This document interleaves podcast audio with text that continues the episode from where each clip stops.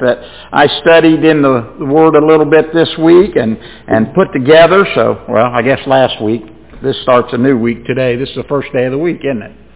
So, but I wanted to talk about it and we'll uh, go from there. So we're going to start reading about it in 2 Corinthians, the fifth chapter, if those of you with Bibles want to turn there. And then we will uh, uh, look to the Lord in prayer and then get fired up. Father, we come to you this morning thankful for how good you are to your people. Lord, there's so much in your word that uh, it seems like as the more we read it, the more we feel the need to speak on it or teach on it or share it or use it to make us the ch- child of God you want us to be. So blessed we pray this hour. May it all work to your honor and glory. And we'll praise you for how good you are in Jesus' name. Amen. We're going to start reading in 2 Corinthians, the fifth chapter, starting in verse number 16. And Brother Steve, you got the everyday. A lot of that that you're going to read there, I was going to read some everyday, and I went out the study this morning and forgot to pick up my everyday. But the only difference I want to say, if if you read it in the everyday, and, and roll it over into what we call the King James Version that I'm reading, the word reconciliation that pops up and down throughout my reading, in the everyday they use the word peace.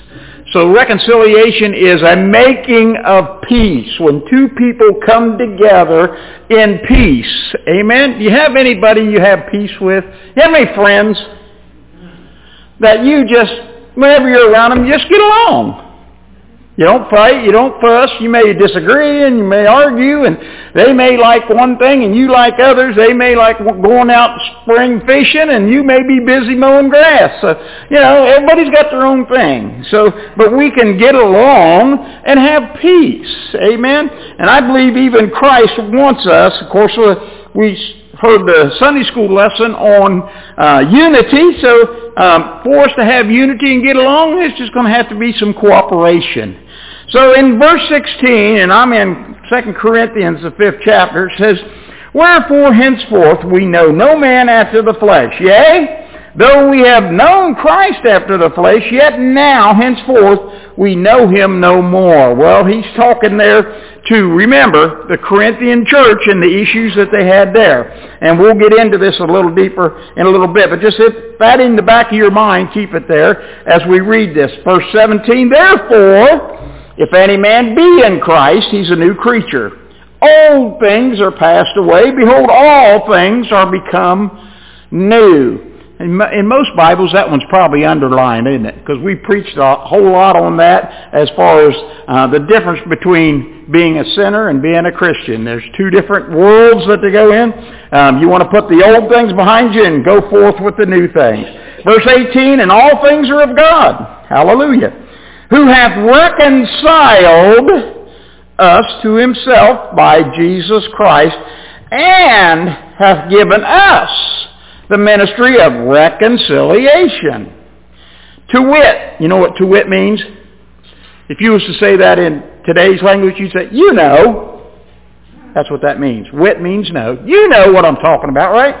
That God was in Christ, reconciling the world unto himself, not imputing their trespasses unto them, and hath committed unto us the word of reconciliation. Now, then we are now then we are ambassadors for Christ, as though God did beseech you by us. We pray you in Christ's stead. Be ye reconciled to God. For he hath made him to be sin for us who knew no sin, that we might be made the righteousness of God in him. So here we go. Uh, several times I said the word reconciliation through there, and Brother Steve will amen me when I say that means in the everyday uh, that you, there's peace between you and God. When you're a sinner, there's no peace between you and God. Amen. Do you enjoy having peace with God? Amen. That's one of the things we look for. There's two things I love about being a Christian. One is the peace, and the other one's the hope. I have a hope now that I didn't have when I was a sinner. All right. In verse 16, each of us probably could sit down and think about what we think of all the people in the world. Man, almost over 4 billion. Now that's with a B. That's a lot. That's a pretty good sized crowd to be in. And some of us already have our mind made up about quite a few of them, what we think of them. Amen. Maybe we've seen them on TV. Maybe we've heard quotes from them. Maybe we've even had with the closer relationship right around us, personal relationships with people, that we've come to the conclusion uh, we've got some strangers around us. There's some strange things going on in this world. There are people that are just not seeing things the way we see them. Huh, what are we going to do about that? Why is that? Well, number one, we really don't know all that many people. You can say you've got a lot of friends, but when you compare that to four billion, that's not a whole lot of friends that you got. Amen? You may say you got a thousand.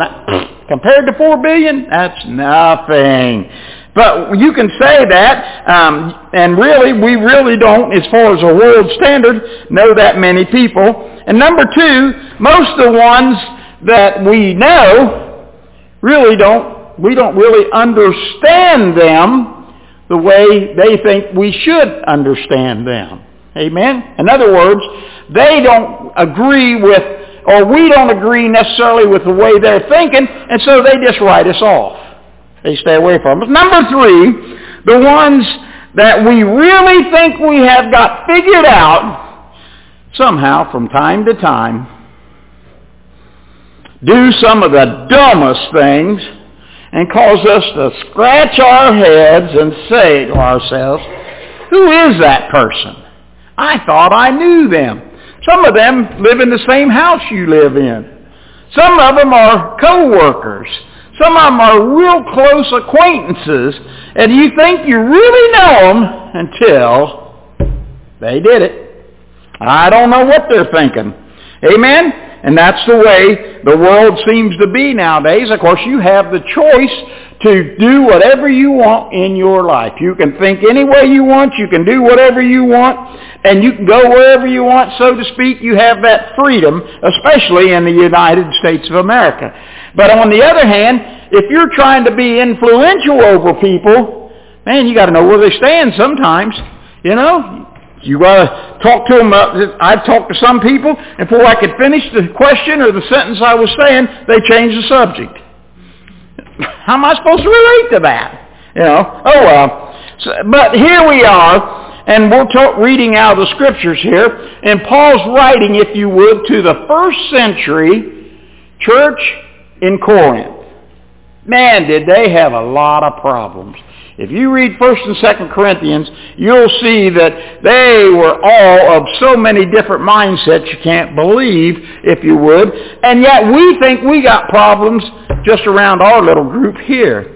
I think that uh, one of the bigger churches in the scriptures that was written about, or two, was the church at Corinth. It was in one of the bigger cities.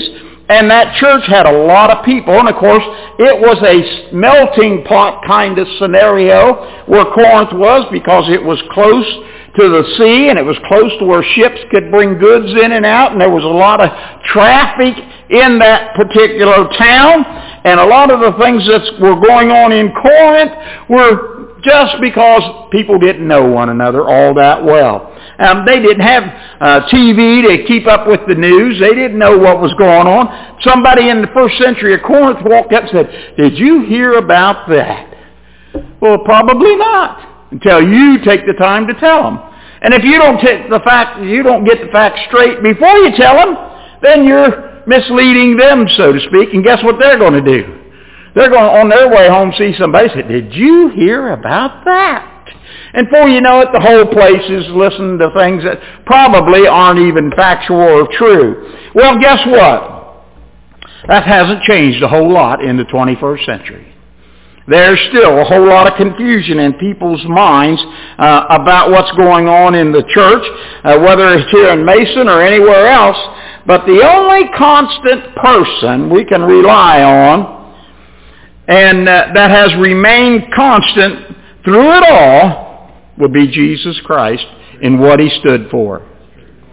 Amen? We can read about the early days of Christ, and we're going to. I'm going to show you some things about Christ and his teaching that he taught that you'd think, well, why would he teach that? Well, at the that time, they were still under, if you would, the before Calvary times, uh, before the church had been built, before the church was standing. And then when we read from Paul's writing, we're reading after Pentecost and after the church was established. So there's a time gap in between there and some of the things God was doing in everything that should be there. But everybody can and should know who Jesus was, what he could do for you if you ever uh, came to the conclusion that salvation is for whosoever will and comes to him for a personal relationship.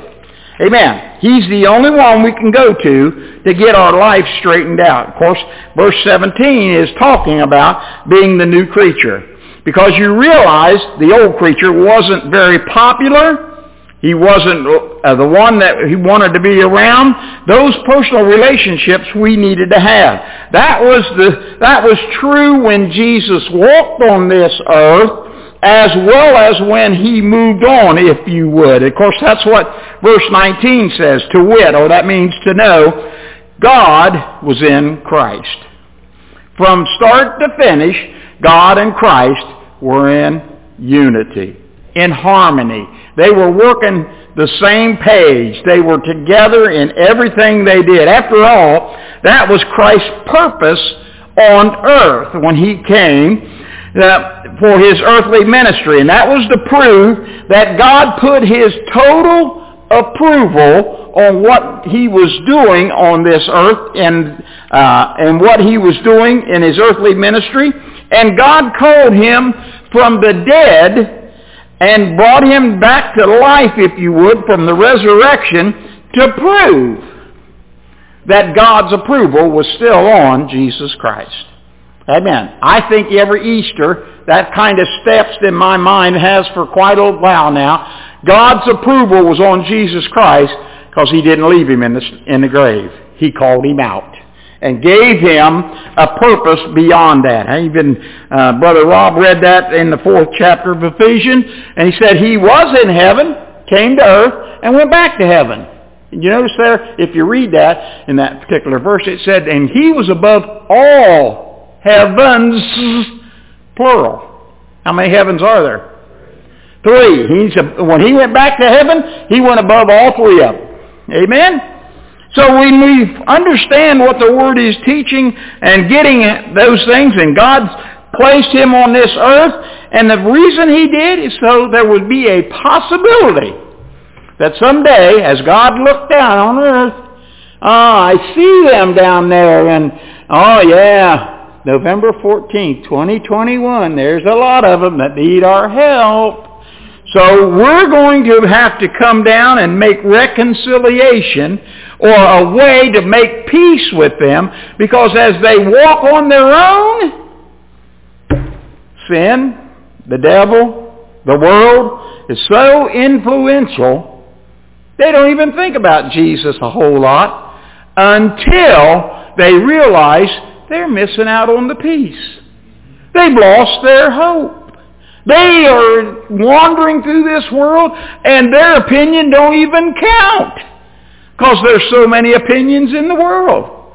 And when they realize that, sometimes they snap out of it.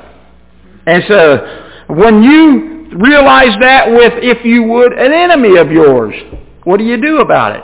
How do you make peace with somebody that maybe not, I don't, I don't like to use the word enemy, but somebody that you, you know, aren't really that close, don't have a whole lot in common with. I don't mean enemies like uh, fighting enemies or uh, shooting one another, but if you ever had someone that was an enemy, and I'm going to use that term, but you know what I'm talking about now, and then you became friends with them, how easy was that? To get from back to, amen, it's kind of hard to do. Amen. It depends on how much an enemy they were before you put your, the effort into winning them back to you, but it does take some work and it does take some effort, not just on your part, but on their part too, so that we can get back together and be reconciled back to God. Now the point I like about being reconciled back to God is, and me, and if you're reconciled back to God, we've got some starting points to start at. We have peace in our life. We have hope in our life. We have a connection with Jesus Christ that we can at least start from there. Now, if we grow up the tree trunk a little ways, it's going to fork off one way or the other every once in a while. But God may snap that limb off and say, nope, get back to the trunk where you belong. And we need to grow together and be what we can be for God. Now, I think about how easy it was for me to, if you would, make peace with Christ. The outline was right here in His Word for me to follow. Amen. Well, once again, that depends on how far you were from God, how easy it is to come back and make peace with God. I'm not real thrilled with the um, testimonies of either swing of the pendulum there. I've heard testimonies of people that say, man, I never did anything wrong. I was great moral. I never smoked, drank, chewed, spit, nothing else. I was uh, just that, but you were still outside the reconciliation peace God wanted you to have. Amen? And then there were those that were at, that they did they eat, smoke, chew, pit, spit, and carry on and were as far from God as they, but God could draw them back through the convicting power of the Holy Spirit, show them how they were walking and how they needed to be brought back into a right relationship with Jesus Christ. Amen? So uh, before you decide whether it's worth the effort to be a Christian or not, you need to uh, come to the conclusion that, huh, that Jesus guy, I bet he could be a pretty good friend of mine. Hmm, he had a pretty good thing going on. After all, you realize how much Jesus could add to your life if he was your friend. Amen? So, with that in mind, somewhere in your life, you came to the conclusion, if I have so many people I don't agree with, and maybe then I must be the problem. You know, I've had to deal with people in the church that came and sat in the same pews that you're sitting in that had a problem with that person, had a problem with that person, had a problem with that person. And you know what it came down to? And they come to me for counsel, I say, look in the mirror. You'll find the problem.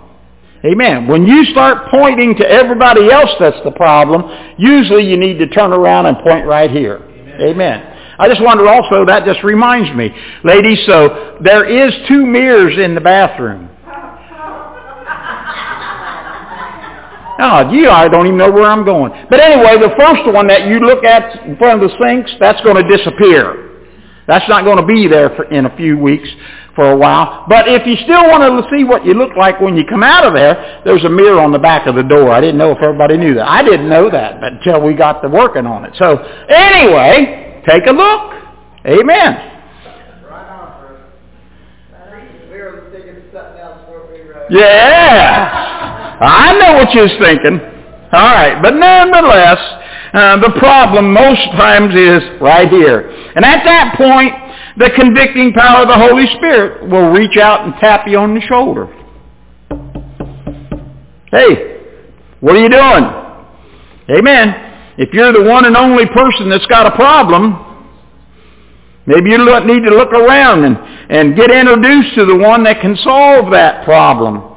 Amen one that can introduce you to the peace you so desire and the understanding that you need to walk through this life in a successful manner. And that's Jesus Christ. Amen? This process of understanding and this Jesus and accepting him on his terms, well guess what? Hmm. Good things are going to start happening in your life. Things are going to start changing. That's what he says in verse number 17. Amen? You'll become a new creature. You get born again, you know what? It's like the blinders are taken off your eyes. It's like the shades are raised up on the windows and you can see out. It's like a lot of things are going to open your mind and thoughts to what's going on around us. Amen? So when you get born again, And that's the one that you, the scripture tells us here in verse 17 becomes the new creature. Old things are gone. New things start to appear. You know why is they're all new to you? Because you used to paddle your own ship. Now you're allowing God to put you on the path he wants you to go. Amen? And all things become new. It's like you have a new lease on life. Amen. You know, you only got so much of a lease on life to start with. Did you know that?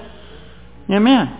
I don't know how many heartbeats my heart beats per minute, per week, per year, and how many years? I don't know. That adds up to a lot of heartbeats. But God knows exactly when the last one's going to happen. Amen. It's my heart's just on lease. Amen. That lease is going to come up. I'm going to have to turn it in. I'm going to have to go one way or another at that point depending on the choices I've made since I became a new creature in Jesus Christ. Amen? So if you discover that the, the results you found uh, in this new life with your newfound friend Jesus Christ, and peace comes in your life through God and the process of reconciliation, you can have something to rejoice in. You can have something to praise God in. You can glorify God for the plan that he put together through Jesus Christ our Lord. Now Jesus makes it possible for you and God to come together on terms. Any of you ever shook hands with God? Met him at the UDF for an ice cream cone? Everybody ever? No? Well, you're probably not going to because God's a spirit. But Christ, who was fleshly and lived this life, and demonstrated it to us, came to terms with God and makes it possible for us to have the connection we need with God because the sin that separated you and your God, he has a way of removing. Isn't that cool? And the stony heart that you used to brag about of how tough you were, Christ has taken that stony heart out replaced it with a heart of flesh, and God's Holy Spirit can live in there and write His laws and commandments on your heart and give you direction for your life. Amen. That's reconciliation. That's the peace we should be looking for because the blood of Jesus Christ cleanses us from our sins and reconciles us back together again. And the Bible even says it's as if you never had sinned before. Wow! Isn't that cool? Amen. To me, that's the best deal I've ever made in this lifetime, is when I gave my heart and life to Christ, and He straightened out every curve and bump and pothole in my life. And I guess He put down some new pavement for me to walk on. That way I wouldn't be having flat tires all the time. Amen. But in verse 18, he says, our eyes are open to the understanding of what? all the things of God. Wow, that's a lot. Man, I wish I knew everything God knows. I don't think I'm going to reach that level until I eternally get to walk with him up there. He says, all things are of God, who hath reconciled us to himself by Christ Jesus. Amen. For all those wasted years I spent thinking I was in charge of my life, only to find out that the way too many of us and too many of our choices in life were given to me by the one that really didn't have my best interest at heart, the devil. He let me choose all the things I wanted to choose. He let me go anywhere I wanted to go. And the world just patted me on the back everywhere I went that the devil told me I should go. And while the world was out there letting me know that they were just my best friend ever, the Spirit of God was knocking at the door of my heart saying, let me in. I want to reconcile our differences. Amen? I want to come in your heart make peace with you, and you might be reconciled back to God. Now, once we're reconciled, and I was born again, once I became a new creature, Now God has opened my eyes to more and more of who Jesus Christ is still today. See, when I wasn't a Christian, I knew about Jesus Christ. Hey, we, we seen him every Christmas and every Easter. Amen? He brought us a chocolate bunny. Amen? And he brought us presents, you know, that we could get up early on Christmas morning and open. Wasn't that neat? That's not the Jesus I'm talking about. Amen. Those are the holidays that remind us, if you would, and we even use the slogan, He's the reason for the season. But then on the other hand, if we're not a born-again child of God, we miss a lot of the portions that Jesus Christ still wants us to know about him today. I look at Jesus as my teacher. I look at Jesus. He's my comforter in times of trouble. I look to Jesus. He's my counselor when problems and issues arise. I look to Jesus. He's my shepherd that leads me to the pastures of fellowship with others that know him as their Lord and Savior.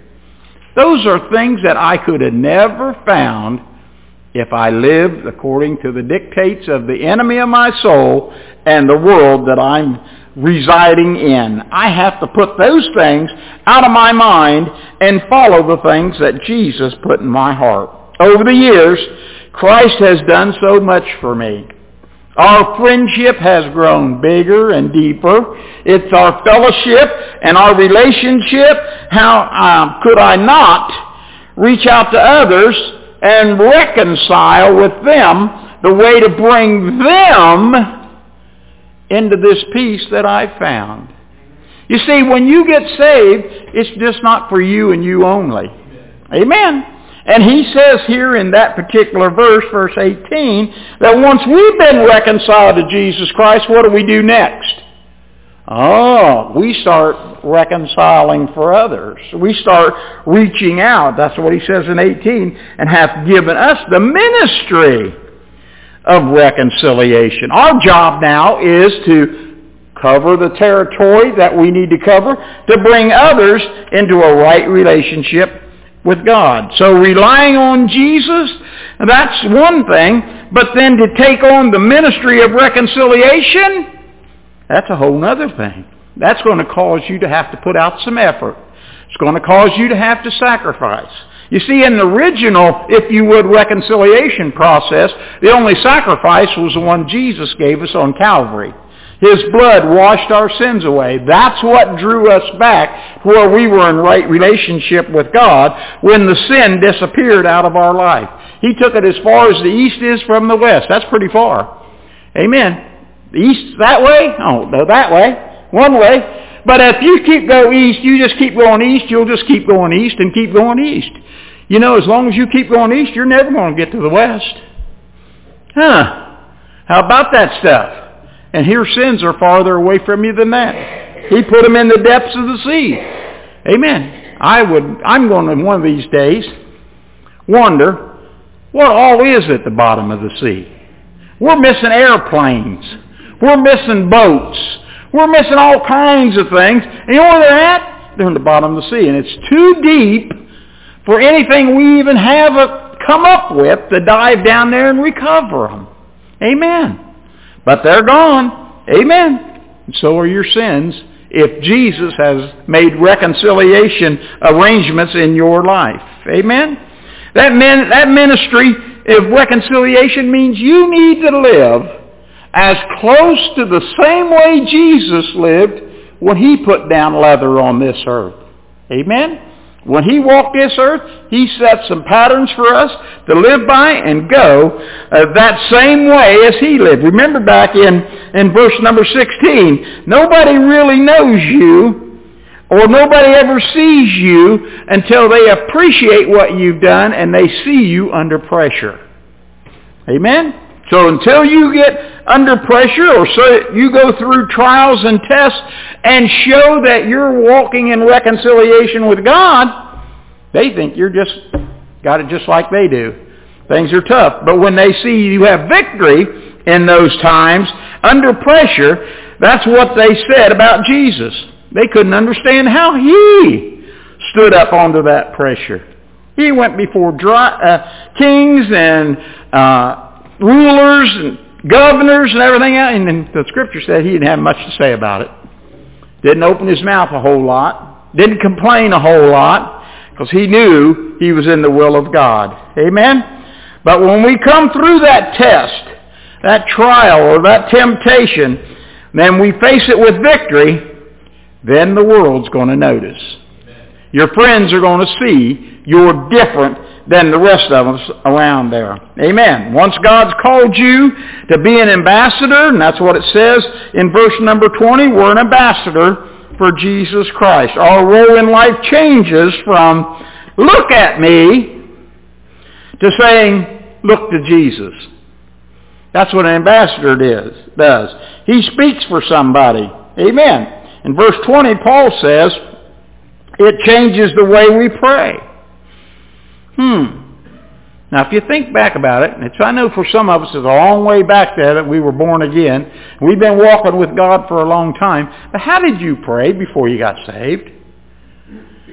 That's a joke if you want to talk about it, because it didn't even really, uh, we prayed, you know, Lord bless the food, or now I lay me down to sleep, uh, or whatever we prayed as children or young people, or whatever prayer we came up with. Or the only other time we prayed was under circumstances like Jill brought forth. We were in a problem. We were in a struggle. Amen. When there's no other hope, you know, we looked around for hope and couldn't find any. Finally, we had to look up to find any hope. That's what our prayer life was. But now that we're new creatures in Christ, Paul says, we even pray different. Huh, how about that stuff? Amen. Paul says the way we pray now is that we pray that others can make peace with God through Jesus Christ just like we did. Now, it's a process. Amen. We're not trying to make everybody else a bunch of little dudes. Amen. We're trying to make everybody else little children of God. Amen. And don't I I don't like the thought of anybody saying, "Well, man, I'd like to be just like brother dude." No, you don't understand. But nonetheless, we want to make sure we're praying for the people that need God. How many of us have a prayer list of those we want to see come to God and find that peace with God. I'd say most of us, if it's not a written down list, it's up here. Amen. There are people that are on your heart, and when you pray, you want to say, God, reach them. I know you could save them if they would just soften their heart and come to you. Amen. That's what I'd love to see. Think about it. If you was born again you wouldn't give a hoot. If you wasn't a Christian, you wouldn't care one bit about who you prayed for, whether they'd get saved or not. But now since you've been reconciled, since you've been born again, since you are a new creature, oh, now we do have a prayer list of those that need a touch. We do have a prayer list of those that need help in a way that only God can help them. Amen. Amen. It doesn't mean uh, we're going to be some kind of miracle worker, but we need to allow God to have access to them through our prayer life and through our reconciliated life, if you would, with God so that we can open their eyes to the miracle that God has for them. Amen? Your heart is to see others find the peace of God for themselves just like you found it. Amen? In verse 21, it sums up how God's plan come into play for us in that he became sin for us, who knew no sin, that we might be called the righteousness of God. Amen. Amen. I'd rather be called the righteousness of God than to be called a sinner for the devil. Amen? To be the righteousness of God means you live a holy, sanctified life according to God's will. In Hebrews 12 and 14, it says to follow peace with all men and holiness, without which no one will see the Lord. Amen. I like to add to that, they'll not see the Lord in me. If I'm not walking the holy, sanctified, righteous life that God called me to, I won't have any impact on anybody else. Nobody else is going to see God, or nobody else is going to want to look at me if I'm not walking where God wants me to walk. As an ambassador of Christ, I become a spokesperson for him. Did you know that? Amen. You're allowed to speak up and say, hey, Jesus can help you. Jesus helped me, and I'm sure he'll help you too. You become his salesman. You become his operators. You become those little Jesuses with skin on them that run all over the place around here. And when somebody's in trouble, you can say, Jesus knows how to help you with that. Amen. I, I would shiver to think how many children went to Sunday school or kids camp, went home and talked to their parents about Jesus and the conviction fell from heaven. Amen. Happened all the time. Amen. So we need to be true to even the young people and let them know that they can be reconciled back to Christ and they can be the spokesperson, the little Jesuses that can speak for him and they can still do for others while we're still here in the flesh, we can be the Jesus that they're looking for in the flesh because Jesus now is operating in the Spirit. He's already ran his course and finished it, and now we're to carry it on as his ambassadors. Many people think it'd be uh, nice if Jesus was still here in the flesh. Wouldn't that be nice? Oh, man. The problem is, where would he live? Because once you're in the flesh, you could only be one place at one time. Huh. So God in his wisdom said, that flesh stuff ain't going to work. Because what if he lived in Canada or South America? How would you get a hold of him? And you had a burning question on your heart you wanted to ask him. God, I got to know this answer. Let me go ask Jesus. Oh, well, I guess you could jump on a plane, spend four or five thousand dollars flying around the world to catch up with him. My luck would be he'd be on another plane flying back to Mason and we'd miss in the midair. Amen. So we wouldn't get to ask the question. But if you're in the flesh, you can only be at one place at one time. So that's why we are his ambassadors. Amen. Jesus can be about anywhere. He sends an ambassador to do his speaking and talking or witnessing or whatever he wants done. Amen. There's no restrictions once there are several that have given their heart and life to Christ. Amen. But when you talk about the flesh, it puts restrictions on your power. When you talk about the flesh, it puts restrictions on your location. When you talk about the flesh, it even puts a restriction on your outreach.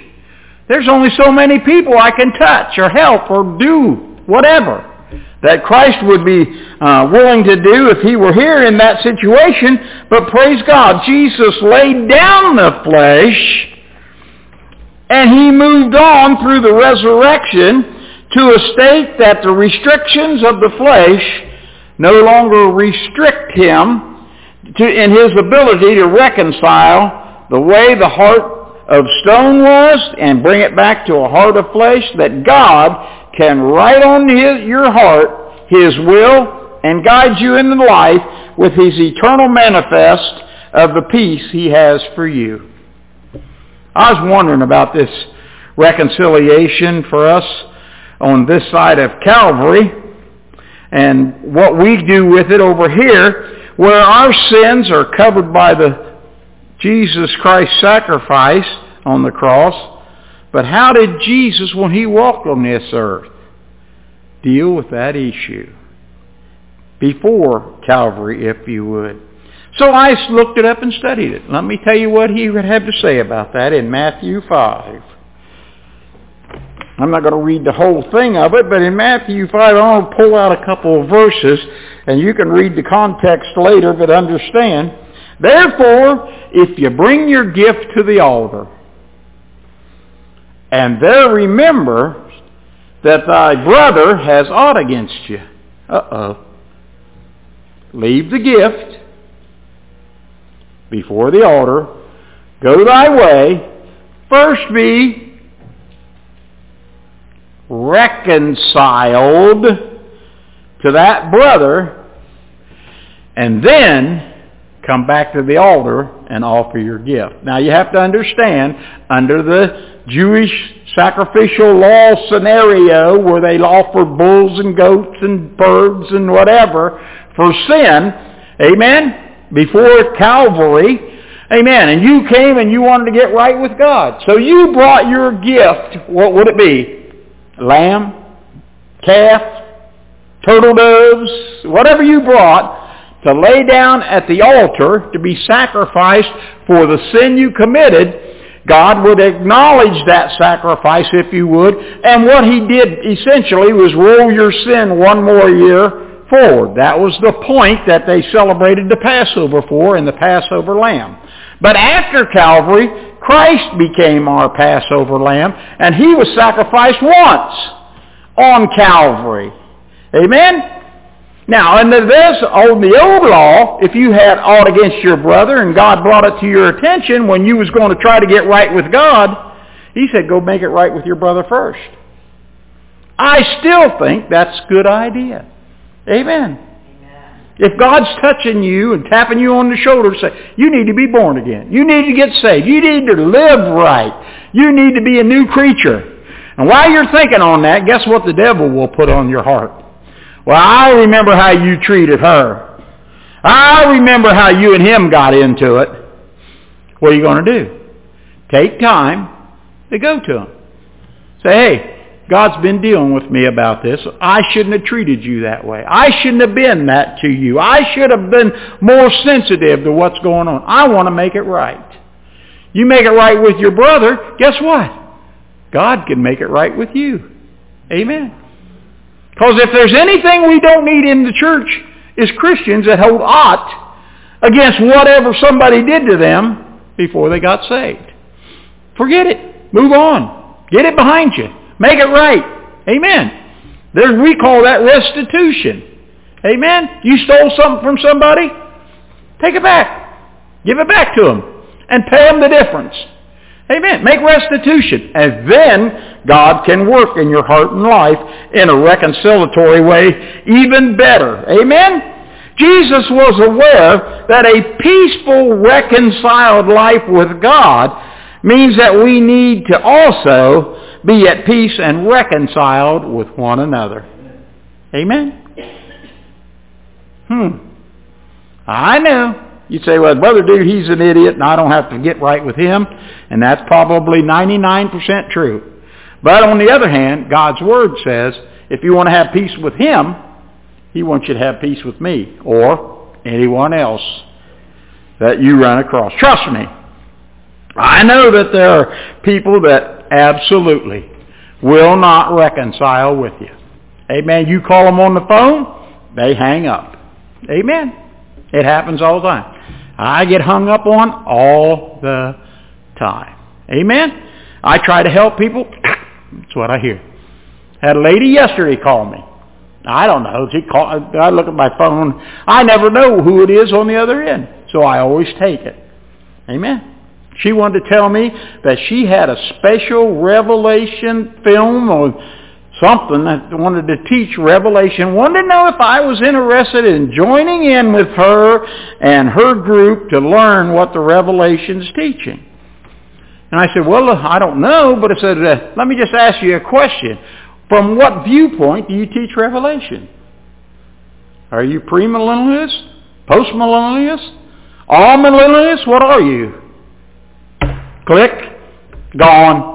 That's the end of that conversation. Amen. I guess she knew that I had an idea of what's going on in the Bible, and I knew all the false teachings that are being taught from the Bible. So I don't even need to go into those areas. And she realized, huh, I guess I'm not talking to the dummy I thought I was talking to. Well, I probably was, but she just didn't know my name. But anyway, there are people that you can't reconcile with.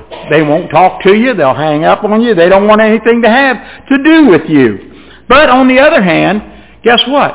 When reconciliation between you and a brother takes place, that bond from that day forward is one of the hardest bonds that the devil can wedge in and break. Amen? The closest I am to most of my friends today are friends that are Christians. Amen. I have friends that aren't Christians. I don't really have a whole lot in common with them all that much. And we just don't really get to sit down and chew the fat, if you would, and be as close as we'd like. But when I'm talking to someone I know is a sold-out, dedicated, sanctified child of God, huh, even if we disagree on things, we're still going to have peace and move forward. Amen.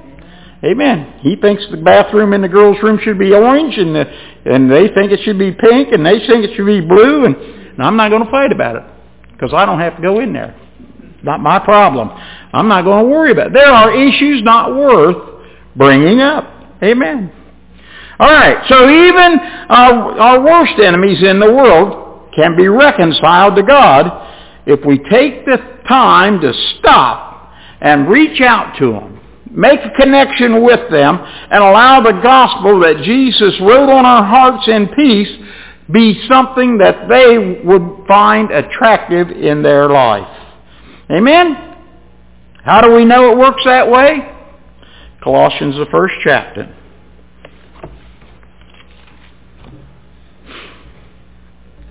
Verse 18. And he's the head of the body of the church. That's Jesus Christ. Who is the beginning and the firstborn from the dead. And in all things, he might have the preeminence. See, God's in charge, and he put Christ over all the things of this earth. For it pleased the Father that in him should be all fullness dwell and having made peace through the blood of the cross, of his cross, by him to reconcile all things unto himself, by him, I say, whether they be things of earth or things of heaven, and you that were sometimes alienated. Oh, you were aliens. Amen. I don't even like to watch those movies with the aliens in them.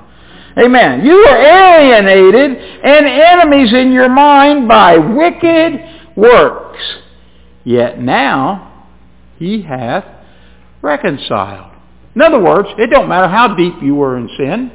Don't matter where you went, what you thought, whatever. Once Christ gets a hold of your heart, washes that sin away, gives you a new slate, if you would, a new lease on life, a new heart, then things are going to start going the way they should. In verse 22, in the body of his flesh through death to present you holy and unblameable and unreprovable in his sight. Amen. Do you know you have to live holy before God, even if your neighbor disagrees with you? So there ain't no way I'll live like that. Huh. Well, verse 23, if you continue in the faith, if, ooh, grounded and settled, and be not moved away from the hope of the gospel, which ye have heard, and which ye preached in every creature under heaven, whereof I, Paul, and made a minister. Amen. So we know it works to have a personal relationship with Jesus Christ. Because verse number 21 says we were alienated. We were against Christ. We were enemies in our minds by wicked works. Amen? Yet you were reconciled. If it works for me, it should work for you or anyone else that God sends you to. Amen. Verse 22 tells us, if you would, the goal of rec- reconciliation. It's to present you holy. You know what holy means? Holy is another word for sanctified or another word for saint. Huh, isn't that something? When you get saved, you get to be a saint. That's pretty cool. Amen. He's to present you unblameable. Now other people will point a finger and say you're crazy. Amen. We talked about that in Sunday school, how some people think that uh, the people that dress funny, or what you'd say is uh, old-fashioned or whatever, if God laid that on their heart, you need to thank God for those people that'll take that kind of stand. Amen. You don't know what God's told them to do.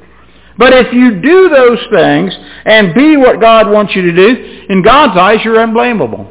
Now, if some man points a finger at you and says, don't do that, Don't wear jewelry. Don't wear makeup. Don't, blah, blah, blah, blah, blah, all that legal gumbo jumbo. Amen. That's different. But if God says to you, hmm, you know, God will tell you how to get a haircut. Huh. Can. Hmm. You're going to be a witness for him. You got to be something that looks like what God would have you to look like. Amen. He says you're, you can even present you un, uh, unreprovable. I don't even know what unapprovable means. That's too big a word for me.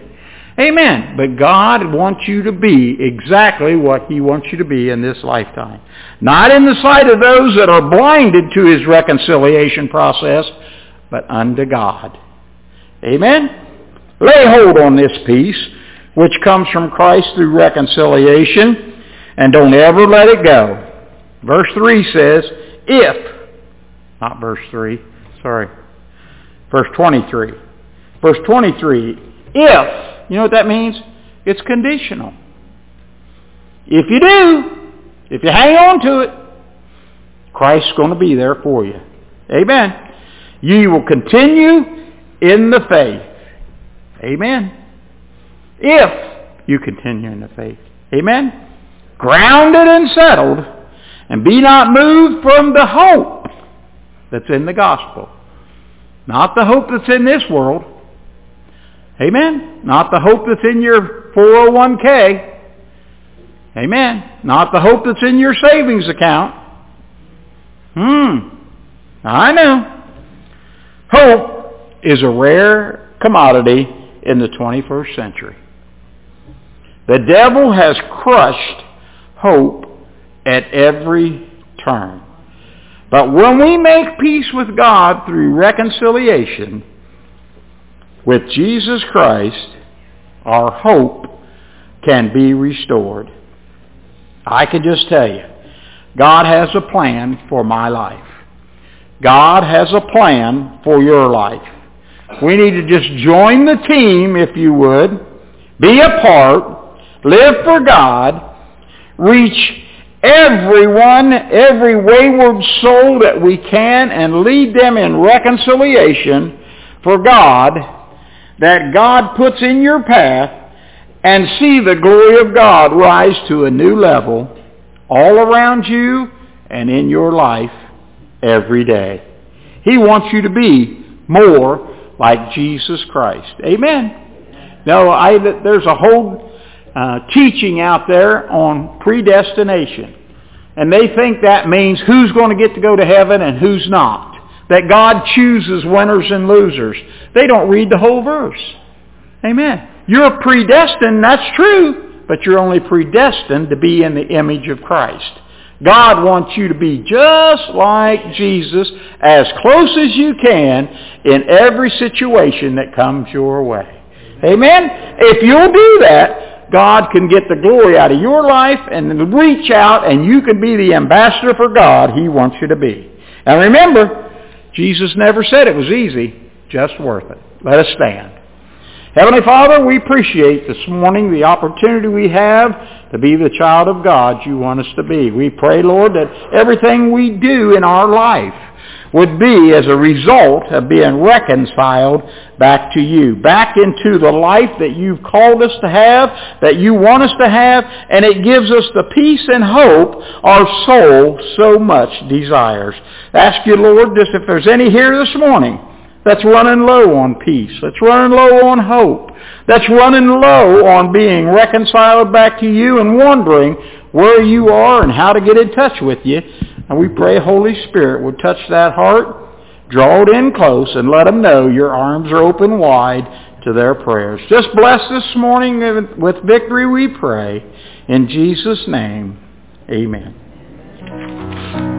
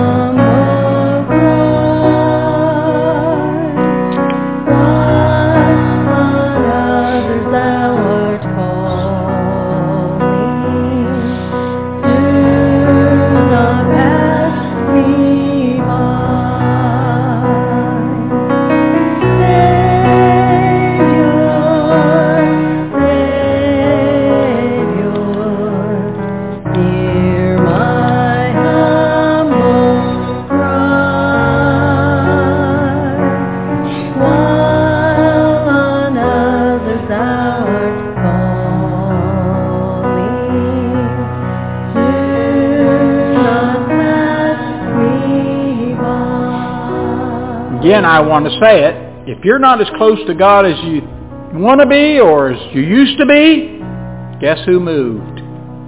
God has not moved an inch. He's always been God. He'll always be God. And he's always on time. And he's always in the right spot. If you can't reach him, it's not his fault. It's because you're either looking the wrong way or reaching the wrong way. Amen. We need to make sure we don't look around. We look up. That's where our help comes from. And God will meet us and he'll reconcile us and get us back on track where we need to be as a child of his. Amen? Sing one more verse if you would.